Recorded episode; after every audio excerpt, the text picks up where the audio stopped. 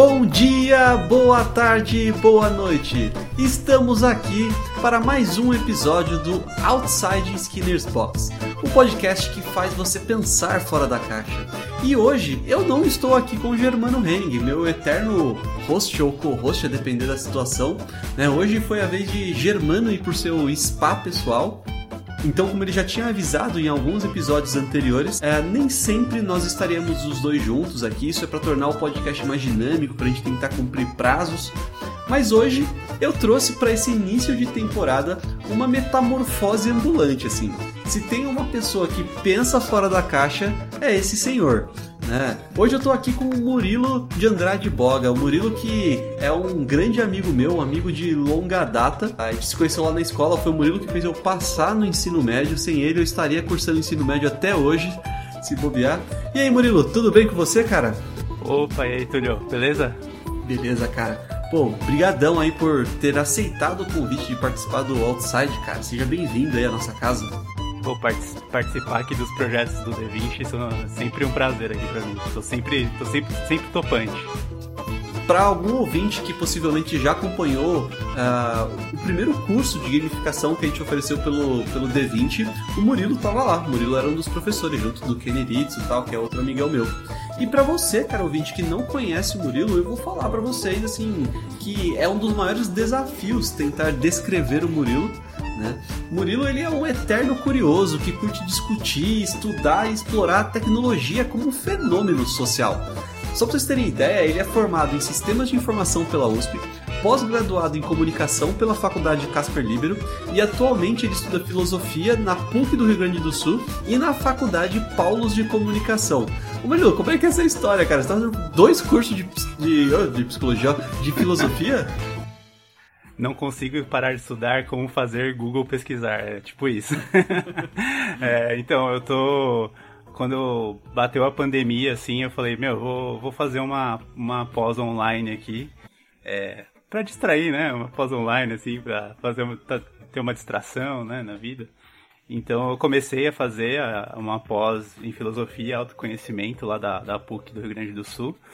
É, gostei tanto do tema, assim, de filosofia, achei outros caminhos, a gente vai falar um pouco sobre isso depois, provavelmente, mas é, gostei tanto do curso que eu falei, não, eu preciso me aprofundar mais, e aí eu meio que nesse começo de ano fiz um vestibular e entrei lá na, na, na Fapcom, né, também para fazer a graduação mesmo em filosofia.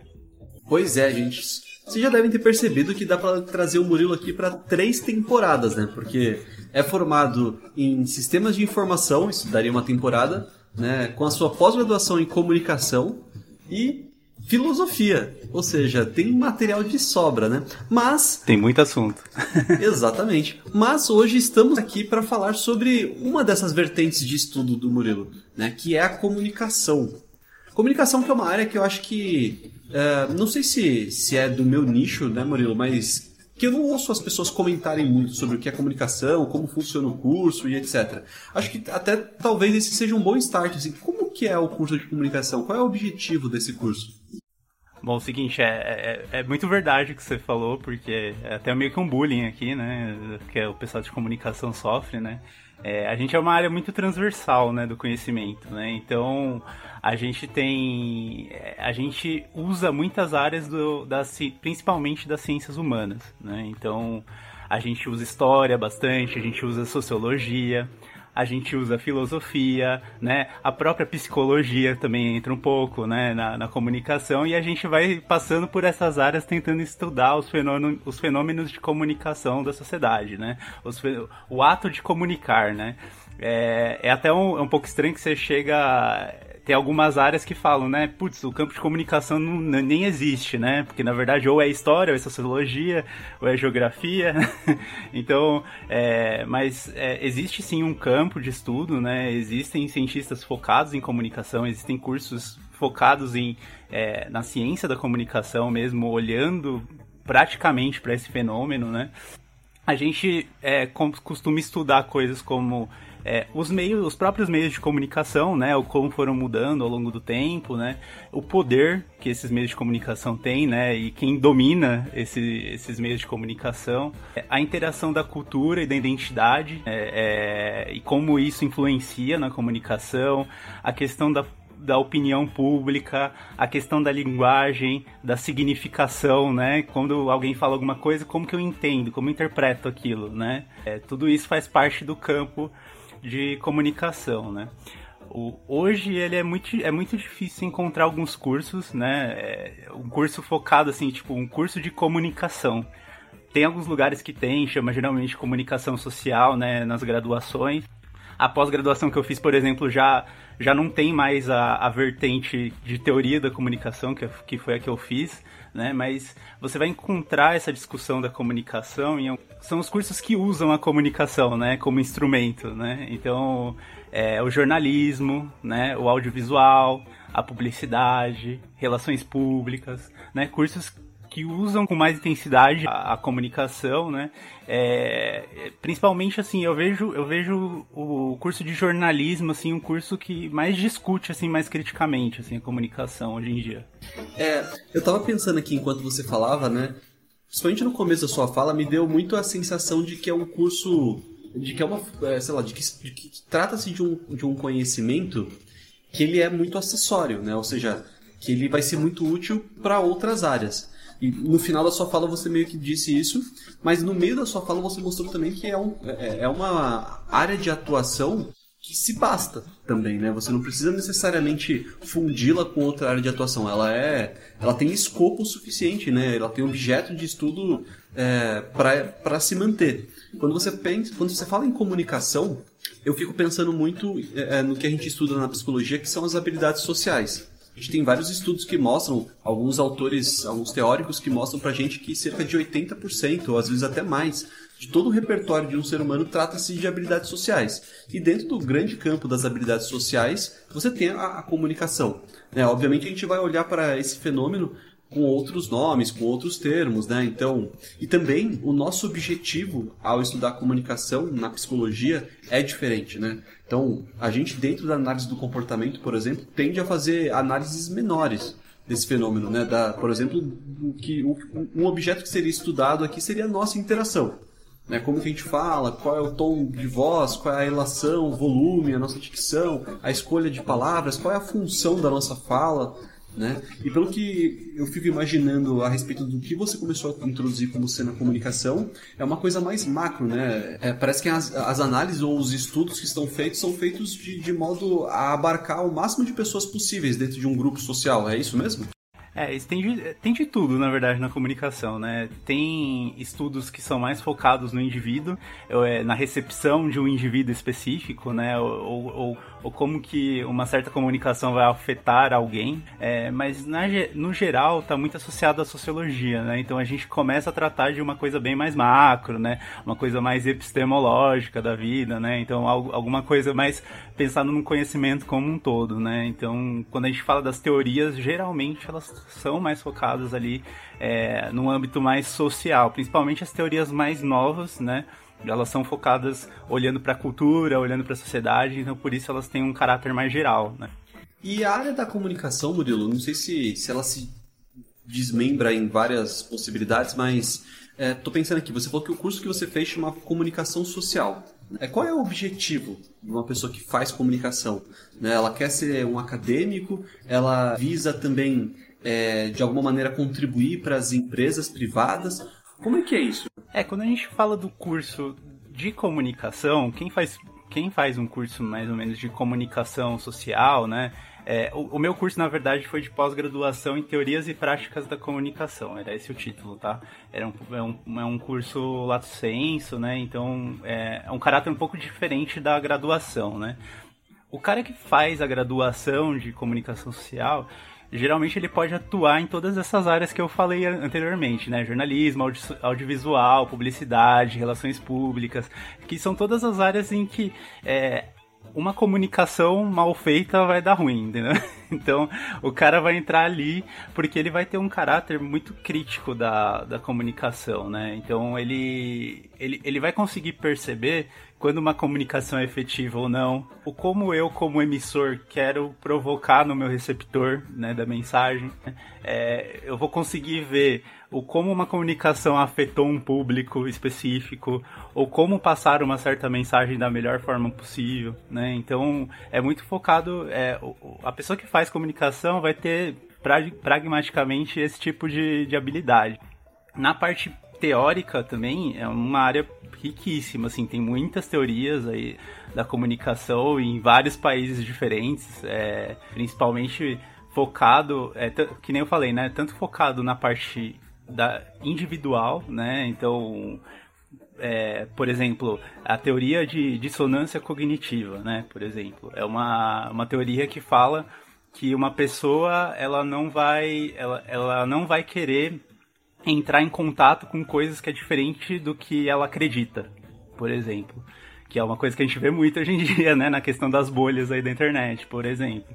É, então é, é muito focado na recepção do indivíduo, né? O indivíduo não vai fazer isso e eu tenho coisas mais é, voltadas à sociedade, teorias é, especulando como a comunicação funciona no mundo, né? Então, ah, a gente tem lá os frankfurtianos falando de indústria cultural, né? Então, como hoje eu preparo mídias, como por exemplo aqui um podcast, né? Que a gente está num produto cultural aqui, e como a gente cria indústrias, por exemplo, como a Disney, por exemplo, uma mega indústria cultural lá que produz filme um atrás do outro para impactar pessoas, para virar discussão, é, para estar tá sempre sendo falado e vender produto. A comunicação trabalha nesse, em grandes eixos, assim, né? Em várias teorias diferentes e dá tanto para seguir uma área acadêmica quanto utilizar isso no mercado, né? Eu, eu costumo usar também, né? No, quando eu falo da na tecno, eu trabalho com tecnologia hoje, né? Que é a área da minha primeira graduação. E lá dá para perceber muito, né? Eu, eu trabalho como arquiteto de negócio, né? Então eu trabalho dando direcionamentos de como fazer os sistemas. É, o jeito que eu falo, que eu consigo ensinar e dar os meus direcionamentos, eu consigo perceber, tipo, será que eu passei a mensagem que eu, que, que eu queria ou não? Né? Será que chegou em todo mundo que precisava, né? Tem muito a questão do, do alcance da frequência, né? Chegou em todo mundo que precisava, chegou com a frequência necessária, a mesma informação até fixar o conhecimento, né? É, tem muito disso. É, é interessante ouvir você dizendo, né? Porque você já está dando uma aplicabilidade aos conhecimentos que você adquiriu, mesmo que você esteja em outra área, né, do, de atuação. E isso é muito pensar fora da caixa, né? Quando, quando você fala a respeito desses dados, que dessas, dessa capacidade de análise da área da comunicação, né, uma coisa que eu sempre fico pensando, por exemplo, do ponto de vista da psicologia, Murilo, é que existem diferenças na comunicação, por exemplo, né, pensando sobre, esse, sobre essa ótica agora, em grupos culturais. E a gente sabe que, por exemplo, por mais que hoje em dia a gente não fale mais daqueles grupos que tinham como antigamente, né, que era o grupo dos roqueiros, o grupo dos pagodeiros, o dos nerds, etc., né, a gente ainda tem muitas bolhas, né? Não sei se eu, se eu poderia usar um termo aqui como, por exemplo, microbolhas, né? Porque a gente tem aqueles o, o, as personalidades que são famosas somente dentro de um nicho, né? Como, por exemplo, os youtubers, que às vezes os caras têm milhões de seguidores, mas ninguém conhece os caras né? Quer dizer, ninguém abre aspas assim, né? Ninguém uhum. nas nossas bolhas e etc. Para a psicologia é um desafio quando a gente quer, quer ensinar um repertório de habilidade social, quer, quer introduzir um cliente dentro de um grupo social, a gente sempre precisa fazer uma análise funcional é, a respeito daquele, daquele grupo que ele está querendo ser inserido. Né? Então, por exemplo, eu tenho um cliente que ele quer entrar para o grupo de amigos lá, o, grupo de pessoas né, da, da escola, e aí a primeira coisa que eu precisei fazer para saber como orientá-lo sobre como conversar com eles, quais assuntos, qual o jeito que ele tem que falar, né, no sentido de relação de voz, por exemplo, ou é, qual é o vocabulário que ele tem que usar, ele tem que falar de uma maneira mais culta, mais formal, ou ele pode usar né, uma linguagem mais coloquial do dia a dia, com mais gírias, né, com memes talvez. É, para saber tudo isso, o que eu tive que fazer foi, olha, a gente precisa investigar como funciona aquele grupo. Né? E aí, lá pelas tantas da sua, da sua última fala, você falou assim: Ah, você falou da Disney, por exemplo. que é uma gigante no, no, cenário de comunicação e que consegue atingir o mundo todo praticamente, né, com a comunicação deles. Como que aí assim eu fico pensando, né? É parte do desafio de trabalhar com comunicação do comunicador, não sei se é o comunicador ou comunicólogo, é, mas é parte do, do desafio desse, desse profissional conseguir fazer essa análise. As teorias elas dão uma, um, um, indicativo de por onde ir, de como afetar o máximo de pessoas possíveis, mesmo que elas tenham culturas, crenças, valores e opiniões diferentes. Ou aí já precisa entrar um trabalho multiprofissional, por exemplo. Como é que funciona isso? Tem de tudo, assim. é, é, é a gente consegue. O, o, profissional de comunicação, eu acredito é, que ele consegue sim é, fazer uma boa análise, porque o que você falou, basicamente, que o, o que você faz é entender quais as mídias que esse, esse seu cliente consome. No final do dia é isso. É, ele vê filme da Disney, ele vê jo algum jogo, né? Joga, vê algum jogo, não, joga algum jogo. Ele assiste tal filme, eles falam sobre o quê? O falar, a troca de diálogo do seu cliente com os amigos dele é comunicação, né? É a comunicação ali grupal entre. Tem a comunicação que eu faço na minha cabeça comigo mesmo, né?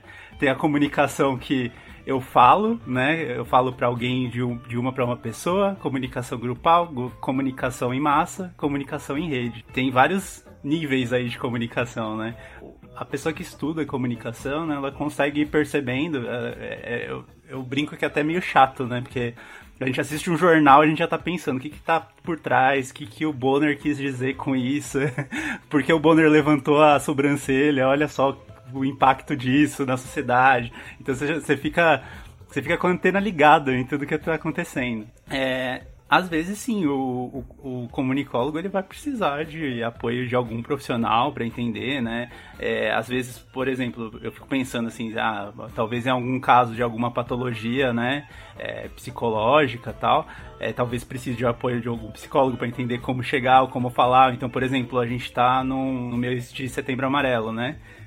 Qual é a melhor forma de eu comunicar isso, né? Eu vou precisar de um profissional para falar sobre isso, né? Eu não posso chegar lá e falar de qualquer jeito sobre depressão e, e, e, falar tudo errado e talvez até causar um problema no, no cara que vai receber a mensagem, né? E tem de tudo, né? Tem, tem por exemplo, profissionais que é, cuidam cuidam, por exemplo, de executivos que vão dar entrevista da empresa. Então, aquele cara que é entrevistado pelo Rodrigo Bocardi de manhã para falar por que, que o metrô não está funcionando.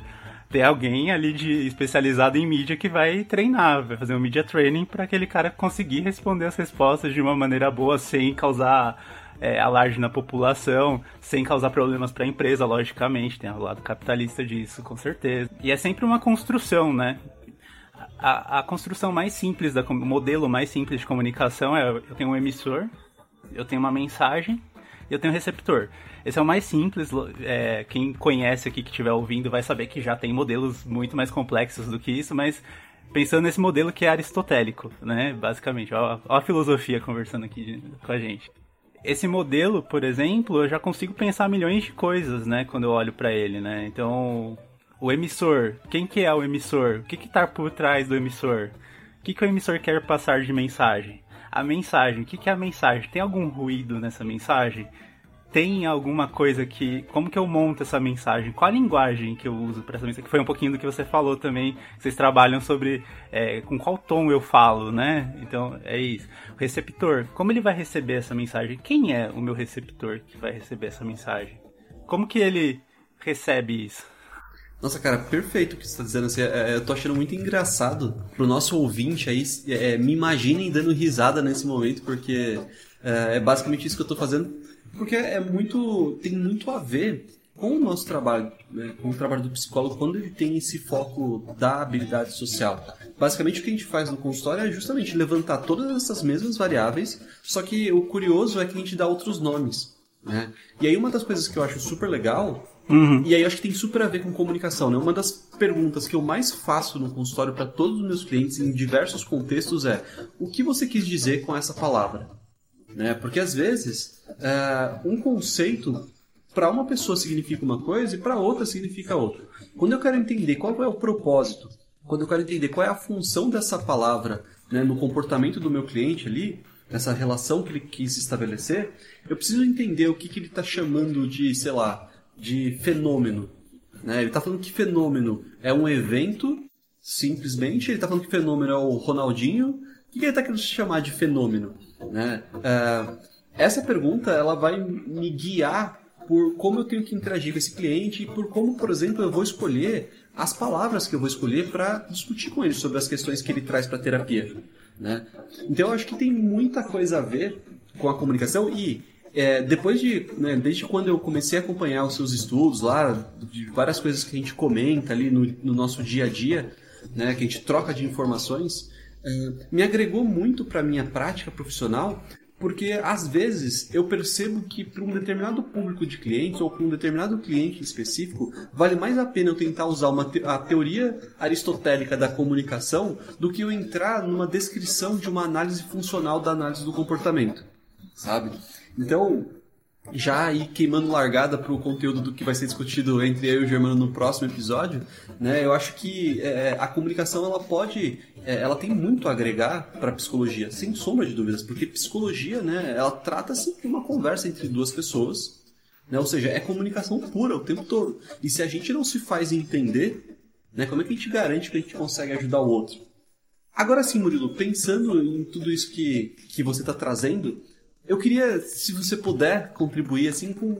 Você tem mais algum exemplo de situação cotidiana da sua vida, seu, da sua vida profissional, por exemplo, onde a comunicação ela, ela te ajudou em algum contexto que, sei lá, estava acontecendo algum conflito, algum problema, e aí você conseguiu ver ali alguma teoria, alguma ferramenta da comunicação, poxa, eu vou por esse caminho e no final deu certo? Ah, cara, eu acho que muito disso que você. Um dos pontos que você acabou de falar na sua última fala é dessa questão de significação, né? Então, o que, que você quer dizer com isso? Eu acho que é uma das coisas que eu mais uso, assim, na real. É, no, na, quando eu tô descrevendo um sistema também, né? Então, pensando no, no meu lado profissional aqui, em, na parte de sistema de informação, de arquitetura de, de sistemas é, também tem muito disso, né? A gente tem que criar contextos, né? Então a gente tem que montar os contextos do sistema. Saber que uma pessoa. Per... Não, não saber, mas conseguir perceber que uma pessoa está falando uma coisa e outra pessoa está falando outra coisa e cada um entendeu uma coisa errada.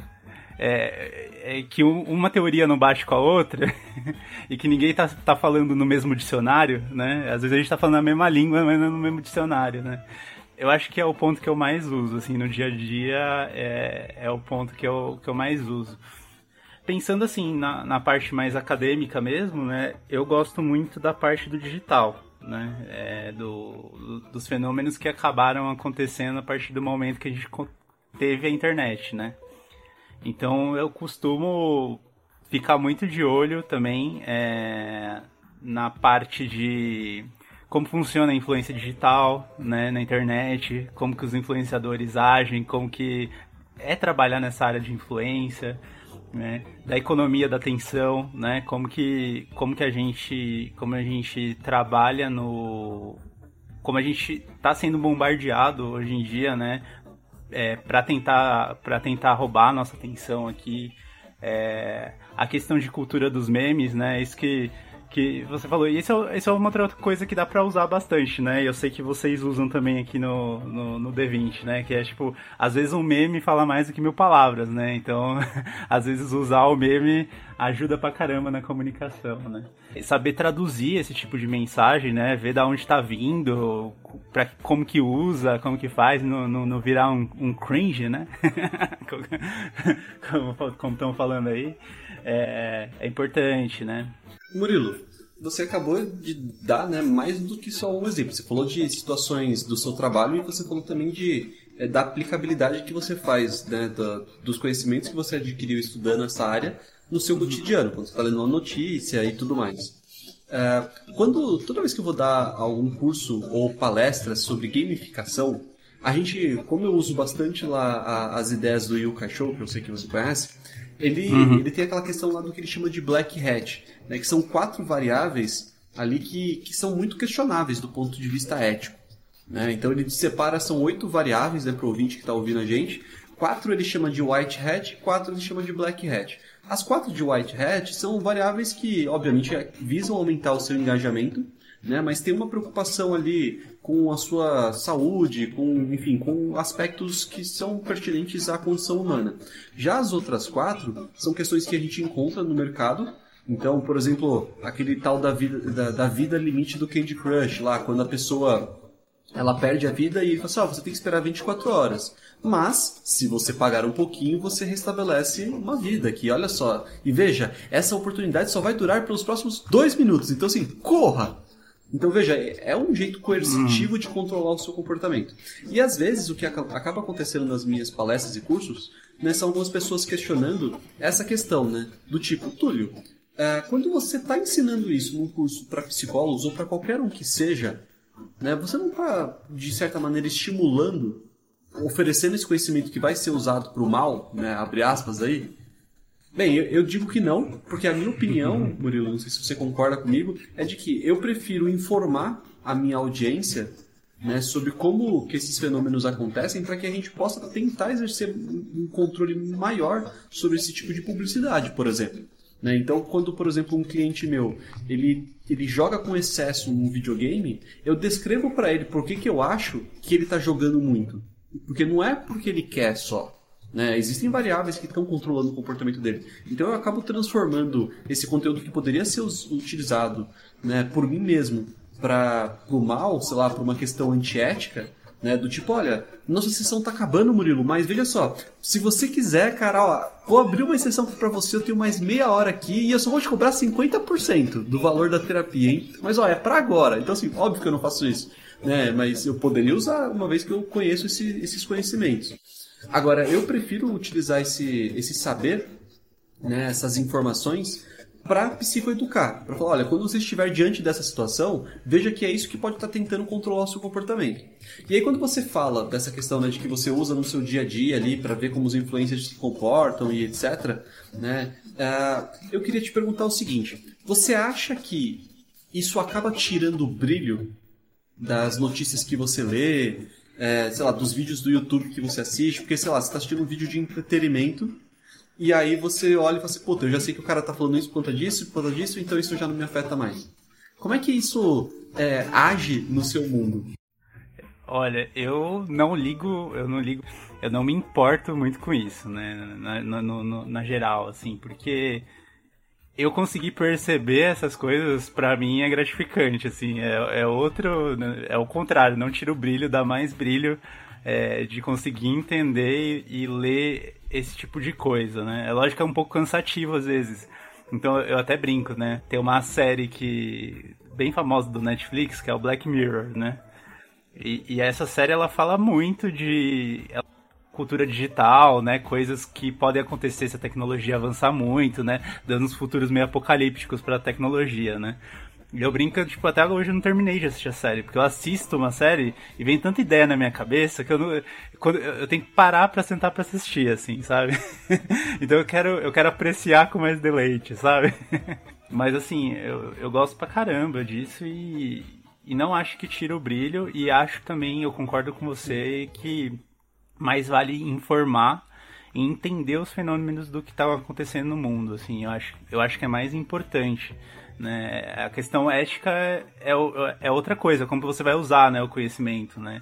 É diferente de você querer conhecer, de você saber e de você conseguir identificar e, e conseguir, conseguir lidar com aquilo também, né? Se você se, se alguém quiser usar contra você também, né? Então é muito importante você você tá por dentro, você saber o que está acontecendo, né? Eu, eu, eu, venho estudando um pouco disso agora, né? Mas aí dá um, dá um outro programa aí que é, que é sobre as tecnologias são neutras, elas são boas, elas são ruins, né? É, eu tenho estudado um pouco sobre isso, né? É, não tenho uma resposta sobre isso ainda, mas eu acredito que elas não são totalmente neutras, né? Porque existe uma relação entre pessoa e objeto, né? E, e nessa relação há, há, uma intencionalidade, né? Então, é, a partir dessa intencionalidade, é, dá para dizer que não são neutros, né? Mas é isso, eu acho que é importante conhecer, e até o, o, um dos filósofos que eu estudo, né, que é o é Heidegger, ele, ele fala, né, é nesse lugar onde a gente não sabe onde está, né, nesse caos que a gente está descobrindo agora, que a gente vai achar a solução do problema, né, então a gente pode fugir do caos, de entrar no caos, entrar na fenda, na fenda que abre as possibilidades de solução, né. E, e, como diria outro filósofo moderno aí, cara, com grandes problemas vem grande. Quer dizer, errei. eu sou tipo Chaves com, com, frases prontas, sabe? Eu sempre. Mas agora eu vou acertar, olha só. Com grandes poderes vem grandes responsabilidades, né? Exatamente. Então, do mesmo jeito que os heróis em algum momento eles têm que escolher qual é o propósito que eles querem dar para o superpoder deles, né? Eu acho que quando a gente tem acesso a mais informações, né, cabe a gente também decidir como que a gente quer fazer o uso disso. O, o Victor Franklin da, da psicologia positiva, né, da, ele fala ele fala no livro dele, né, que existe a existe a estátua da liberdade na costa leste, né? E ele, ele diz que defende que na, na costa oeste tinha que ter a estátua da responsabilidade, né? Então é super legal essa frase, super impactante e diz tudo isso do que você falou. Durma com essa, cara ouvinte.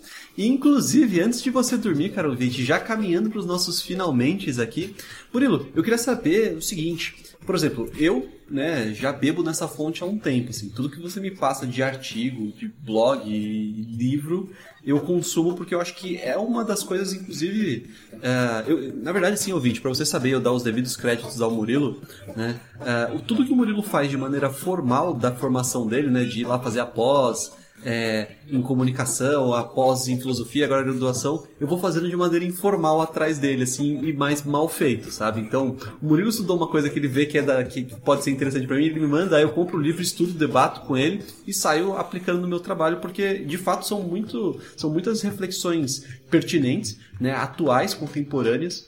Né? Por exemplo, quando você fala desse, dos fenômenos da internet, né, da, do, da, da, utilização que as pessoas fazem da tecnologia, isso é algo, cara, que quando a gente estuda, quando a gente tem que trabalhar com um adolescente, né, a gente tem que saber sobre isso.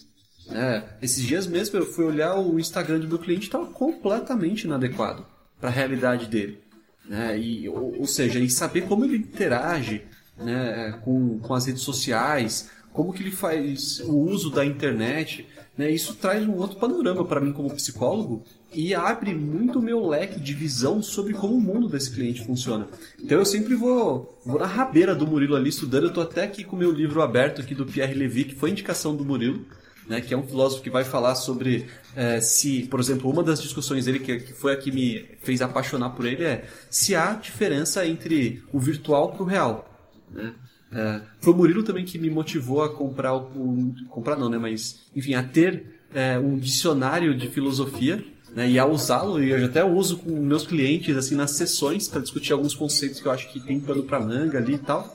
Agora sim, Murilo, é, quais, enfim, existem é, artigos, porque isso é uma coisa importante.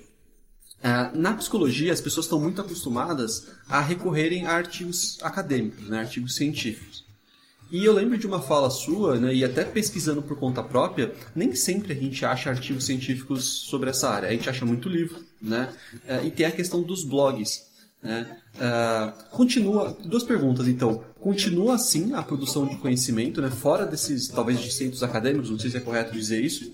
E a segunda pergunta, na verdade, é um pedido que é: Quais são, para quem está querendo, o ouvinte que está querendo começar a estudar comunicação, por onde ele pode ir? Você tem alguma recomendação, alguma dica para essa galera? Beleza, vamos lá. É, sobre a produção, né? É, a área de comunicação ela tem artigos sim, só que como toda a área de ciência humana a gente está meio prejudicado, né? Porque atualmente no atual governo não é, não é importante a, a área de ciências humanas, né? Então a gente está meio sem financiamento e tal, tá meio fraco, né? Muita gente perdeu bolsa, né? Então aconteceu muito disso, né? É um problema bem sério. Mas assim, é, em comunicação costuma-se sim ter, ter artigos, tá? Então, eu acho que vocês podem procurar por, no, dentro dos principais eventos de comunicação, né? Que é o, é, o AB Cyber, fala muito sobre coisas relacionadas à internet. é, a POSCOM, que é um congresso, né, em que vão geralmente mestres e doutores, né, em comunicação que participam.